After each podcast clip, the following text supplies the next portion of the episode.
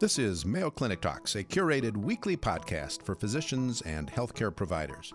I'm your host, Darryl Chutka, a general internist at Mayo Clinic in Rochester, Minnesota. Between 1990 and 2010, the number of people living with diabetes more than tripled, and the number of new cases doubled essentially every year. Diabetes is now the seventh leading cause of death in the United States. In fact, more people die from diabetes every year than from HIV and breast cancer combined. Due to the increased prevalence of childhood obesity, it's very possible that we'll see more diabetes as these children grow into adults.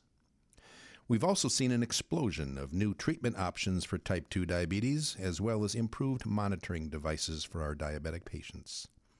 Today, our guest will be Dr. Bithika Thompson, an endocrinologist at the Mayo Clinic in Scottsdale, Arizona, and our topic of discussion will be an update in type 2 diabetes. Welcome, Bithika. Thank you. I'm happy to be here. Well, let's talk about prediabetes or patients who don't yet have a diagnosis. How what's our best way to screen for this disease state? Sure. Um, you know, so there are many ways that we can screen patients uh, for both prediabetes uh, and diabetes.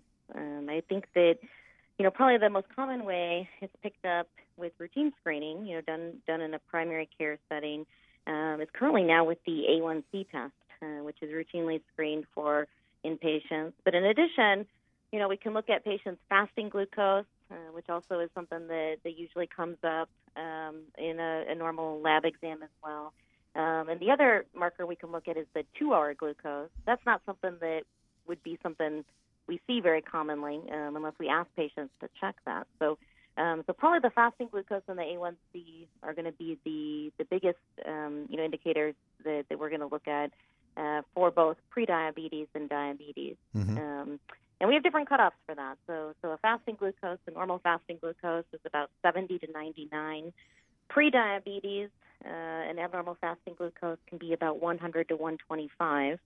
If we start seeing fasting glucose over 126, that's when we start thinking about diabetes. And when we talk about uh, the corresponding A1C categories, uh, we define people with prediabetes uh, with an A1C between 5.7 and 6.4. Uh, with those in that higher range, uh, 6 to 6.4 at particularly high risk for development of type 2 diabetes, but we don't define diabetes until we get to an A1C of over 6.5%. Okay. So I've got quite a few patients in my practice who I see every year, and their fasting blood sugar is probably in the prediabetes range, uh, 115 to 130, and they've been pretty stable over the years. When do you decide to start someone on pharmacologic therapy? Yeah, that's a great question. Um, there are certainly some patients that are in the pre-diabetic, uh, you know, range, and they're going to stay there for quite some time. Now, usually, uh, those are patients that are pretty motivated to, you know, adhere to a good lifestyle. They're they're healthy eaters. They are normal weight. They try to exercise. Um, but you know, it, it's impossible to know how this is going to progress, and it's important to know that even very early on in the pre-diabetic period, we're already seeing beta cell failure. You know, so so patients are already set up uh, to develop progression of disease to pre-diabetes or to, to diabetes. So um, in that pre-diabetic period, it becomes very important to stratify who you want to treat and, and who you don't. And even if you're not treating them pharmacologically, um, we are still treating them with, with lifestyle instruction. Mm-hmm. Uh, so, so we have very good pre-diabetic studies. We know that everybody who falls into the pre-diabetic, uh, you know, values should be counseled on lifestyle change. Um, and our studies tell us that that is by far the best you know treatment to help avoid progression to diabetes and it's it's very highly effective. Uh, but you have to do quite a bit. You have to eat well. You have to maintain weight or lose weight um, if you're overweight, and you have to exercise about 150 minutes a week. So um, it's a commitment, um, and that's something that should be talked about every single visit, and trying to get people to do that. Mm-hmm. Um, now, now there's also good evidence in this pre-diabetic period for bringing in the agent metformin, um, and and we do do that, and and I would do that, you know, usually in patients that are in this higher A1C um, range, you know, so 6 to 6.4, it starts to become more reasonable to add that in as well.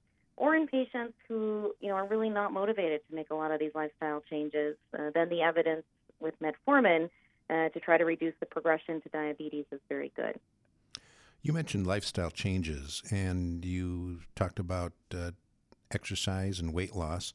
Where does diet fit in with this? Is is weight loss the most important part of the treatment, or what specifically should we tell them about diet? Yeah, I mean, so the main things with with diet, you know, is, is trying to avoid high carbohydrate foods and high sugar foods. Um, you know, weight loss is important for patients who are are obese. You know, so um, you know, in the studies that uh, were done in the pre-diabetic phase, you know, we recommended weight loss of about five to seven percent. You know, so depending on on where your weight starts, then yes, that is a very important thing.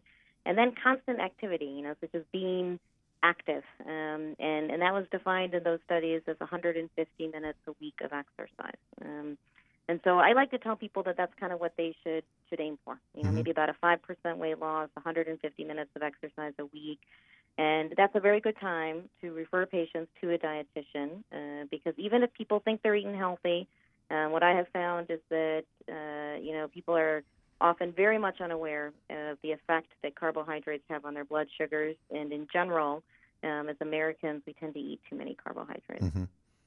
All right, so we have a patient who is now on therapy for diabetes, pharmacotherapy. Let's say we're treating them with metformin.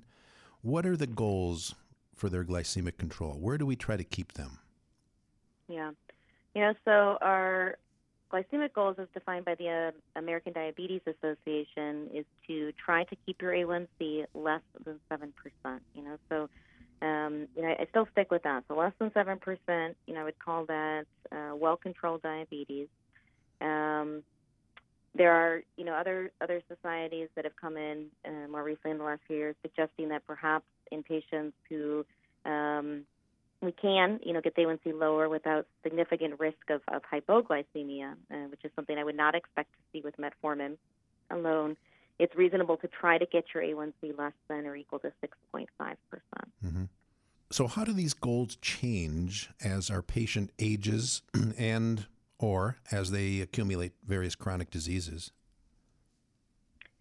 Yeah, that's a great question. Um, you know, we always have to individualize A1C goals for every patient. Um, and so, certainly, uh, it is very acceptable to adopt an A1C goal uh, that's more stringent, like 6.5%, in someone who has a very long life expectancy, um, not a lot of comorbidities, not a lot of vascular complications, and who is very motivated, you know, to get their numbers down.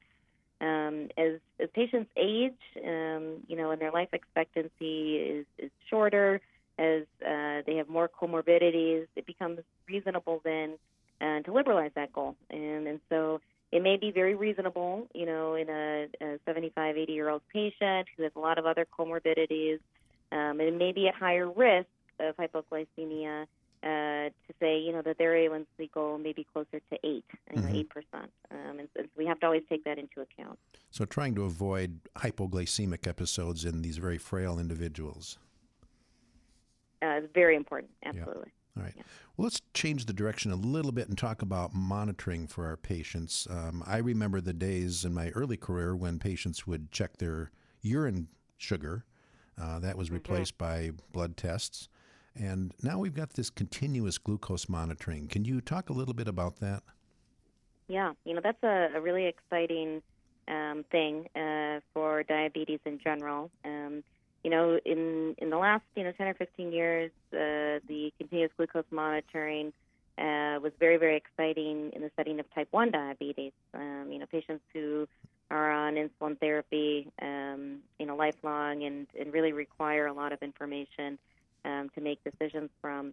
More recently, um, continuous glucose monitoring has, has changed in the sense that it's uh, become uh, more easily available even to our type 2 population. Um, and, and it comes with a lot of benefits. Uh, you know, patients uh, can have constant access to both the level of their blood glucose as well as the directionality of their glucose. So, mm-hmm.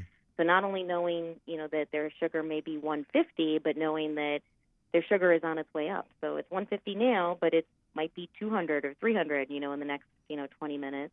Um, and and this is all so exciting because it means that you don't have to prick your finger as much, mm-hmm. um, and so it, it re, you know decreases the burden of the disease uh, for patients, and it's now um, something that is is for a lot of people, um, you know, within their reach. You know, it's, it's affordable.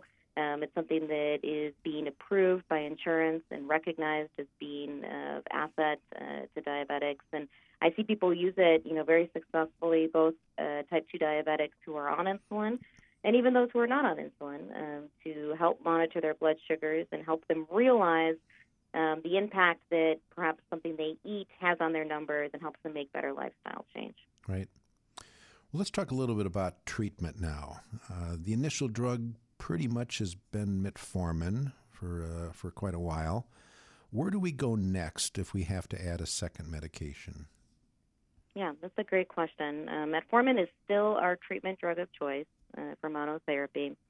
When we start talking about adding drugs, so dual therapy or triple therapy, um, all of our our you know guidelines now are telling us that we should be thinking um, about two drug classes in particular. Uh, second line being the uh, GLP-1 uh, receptor agonists. These are the glucagon-like peptide receptor agonists.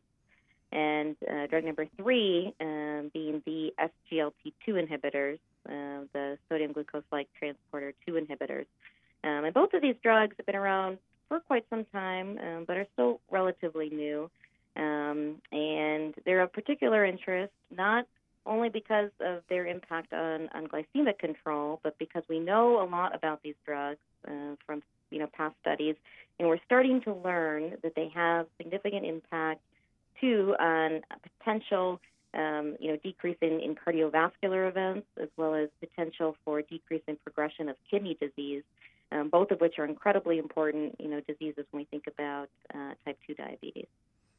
I think as primary care providers, we we were pretty comfortable managing early diabetics with metformin and sulfonylureas, but it's getting pretty fuzzy now with all of the new agents out there and trying to separate what we use next and what are the advantages of one class versus another. Are, are there some basic guidelines we should use in terms of choosing which one of these four or so uh, classes are uh, next option?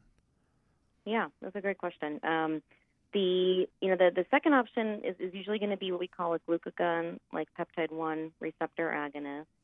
Now the one caveat to that is that it's a shot, you know, and so some people I think shy away from that, um, you know, just in in their private practice because it's a shot, you know. But I'll tell you that um, just like most shots these days, uh, these shots come in this pen form that is very easy to use, very easy to teach a patient.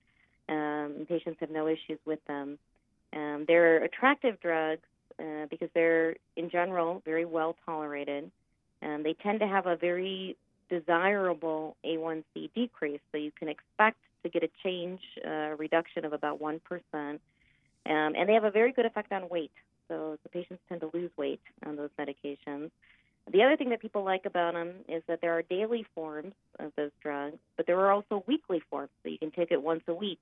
Um, and, and so it becomes very, very easy to take. Uh, cost is always an issue with some of these newer drugs, but these drugs have been around a long time now to the point where, um, yes, they are going to be more costly than metformin, you know, or sulfonylurea, but um, they are covered by, by most insurance plans.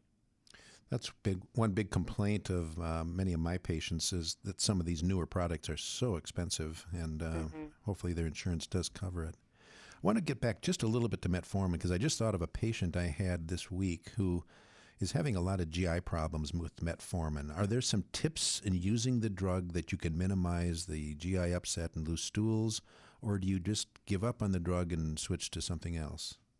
Yeah, that's a great question. It's so common. Um, you know, the biggest trick um, is to try to transition patients to the extended release formulation of metformin. Um, and although that sounds, you know, uh, almost too good to be true. I'll tell you about half of my patients that have trouble. If I if I switch them to the extended release form, um, they are able to tolerate it. You know, so it's definitely worth a try because metformin is a very effective drug. It's very safe, and we love it because it does not cause hypoglycemia. And so, so if your patient is on just regular metformin, having them switch to the extended release form um, can be very, very useful. Um, and I give them a full new try. So have them stop it completely until they don't have any GI upset, and then start again with the extended release form at a very low dose and build up to see what they can tolerate. Um, and and I think even if they get up to you know just 500 twice a day or 500 you know two pills once a day, um, and they can tolerate that, um, that's that's still a benefit to them, um, even in that low dose. Um, but there are patients that no matter what you try, are not going to be able to tolerate metformin, mm-hmm. um, and at that point, then you do have to uh, move forward and add other drugs. It, does it help at all if you if you're giving just once daily? If you have them take it at the end of the day instead of in the morning, does does that give any benefit? It doesn't seem to help too much. No, people still complain of um, trouble with with diarrhea. If okay. that's the issue. All right. Have all of the newer classes of uh, diabetic drugs have been shown to reduce cardiovascular disease mortality? Mm-hmm. Um, the the uh, GLP-1 agonists and the SGLT2 um, inhibitors both have been uh, you know shown to, to decrease mortality in high risk populations. Yeah. Okay. All right. So we've got a patient maybe on two, maybe on three different medicines, and they're still not well controlled when do you decide to start somebody on insulin? Yeah, that's a great question. Um, it, it, really depends. You know, when, once you start getting up to, to free agents and you're in maximal doses and you're not well controlled, that's a very good time to start thinking um, about adding insulin. And um, you know, I, I always tell people that uh, you know you really have to have some idea at that point. Um, you know about where your blood sugars lie. And because if you have patients like that who have these high AM numbers, um, they may get by with just a once daily insulin. You know, and I have seen lots of patients who we are able to control on a once daily insulin in combination with, you know, like a GLP-1 agonist and metformin, um, and get them to goal. Um, and and that's definitely worth your try um, before you know, subjecting a person to, to daily prandial insulin as well. Mm-hmm. Um, but, uh, you know, it's, it's very possible that, that you'll have to go there. And, and what I tell patients is that, you know, I tell them almost at every appointment, and I remind them that diabetes is a progressive disease, you know, and so all of the things we're doing are very important, and all of their efforts are very important. Um, but we have to keep that in mind that, that, you know, we may have to keep adding medicine until we can get it controlled. Mm-hmm. Who's a candidate for an insulin pump? You know, so an insulin pump, um, you know, we, we, do use them in type 2 diabetes. Uh, the majority of the time, we're using insulin pumps in type 1 diabetes. Um, and an insulin pump is for someone who is, is requiring full insulin. So, so both basal insulin, long acting insulin, and short acting insulin, or insulin given with food and, and for correction of high sugars. And there are a number of type 2 diabetics who do require um, both long acting insulin and short acting insulin. Um, but it really just depends on the level of, of insulin resistance they have and whether or not a pump would be a um, you know a good asset to them. Um, in the in the type 1 population, some of the advantages uh, of an insulin pump is that it is able to administer uh, very small increments of insulin, and, and, many of those patients are very sensitive to insulin and need, um, you know, like 0.3 units or 0.5 units, and so um, it, it's hard to, to use, you know, standard insulin means like pens to, to give those small doses.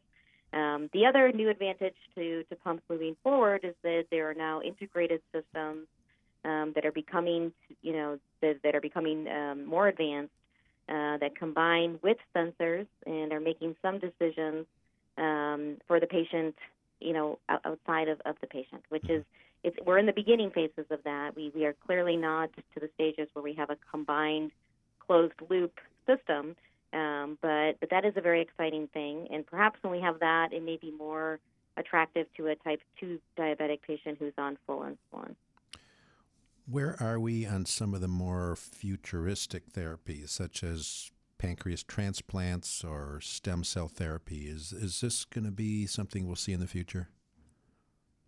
That's a good question. I, I think so. You know, I think that diabetes uh, in the last 30 years alone, um, you could argue maybe has made more strides than almost any other chronic disease. And we are in a totally different place than we were then. Um, and there are,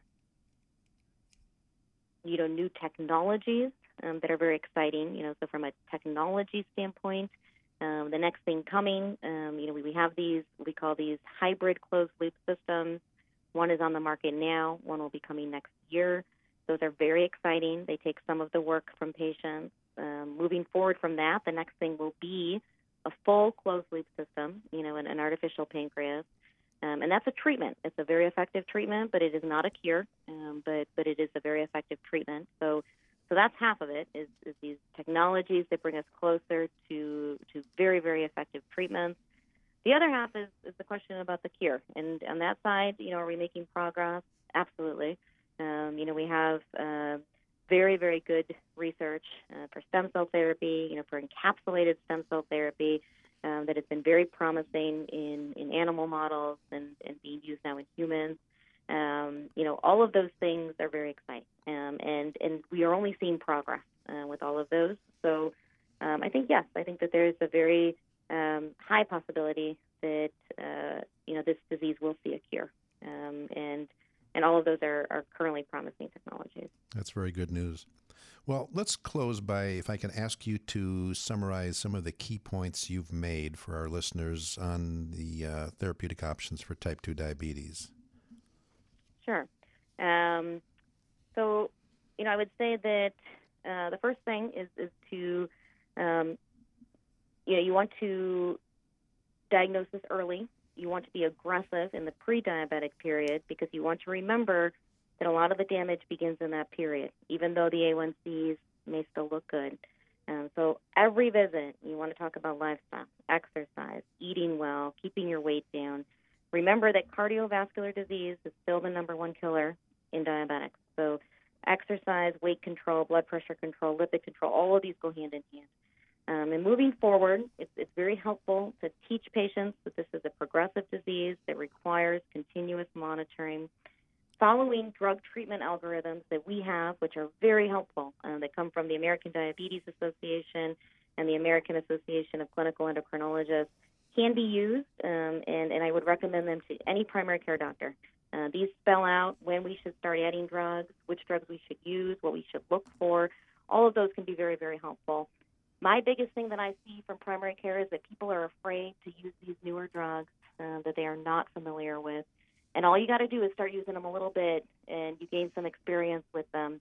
They are underused, and it is at a big, um, you know, it, it's it's a it's, it's really something that, that help makes our patients suffer, uh, mm-hmm. because these drugs are showing us over and over again that they have great benefits, um, and, and we should use them, you know, with our patients. So accelerating therapy, um, adding you know dual therapy, triple therapy, that is the best option to get A1Cs at goal. Um, and and then following patients and, and, making sure that you keep adding drugs if, if we're seeing disease progression um, is very very important. You know, helping relieve the disease burden for patients. You know, so helping them get sensors and and other means to control their sugars, see their sugars without having to prick their finger, it makes a huge difference. Um, so so anything we can do to help them reach their goal, um, which is much easier now with all this technology, um, is to their advantage uh, moving forward. Well, we've been discussing type 2 diabetes with Dr. Bithika Thompson from the Division of Endocrinology at the Mayo Clinic in Scottsdale, Arizona. Bithika, thank you so much for sharing your expertise with us. You're welcome. You can now listen to over 100 different medical topics developed for primary care providers on Mayo Clinic Talks podcasts Find them at ce.mayo.edu or your favorite podcasting app. If you've enjoyed Mayo Clinic Talks podcasts, please subscribe. Stay healthy and see you next week.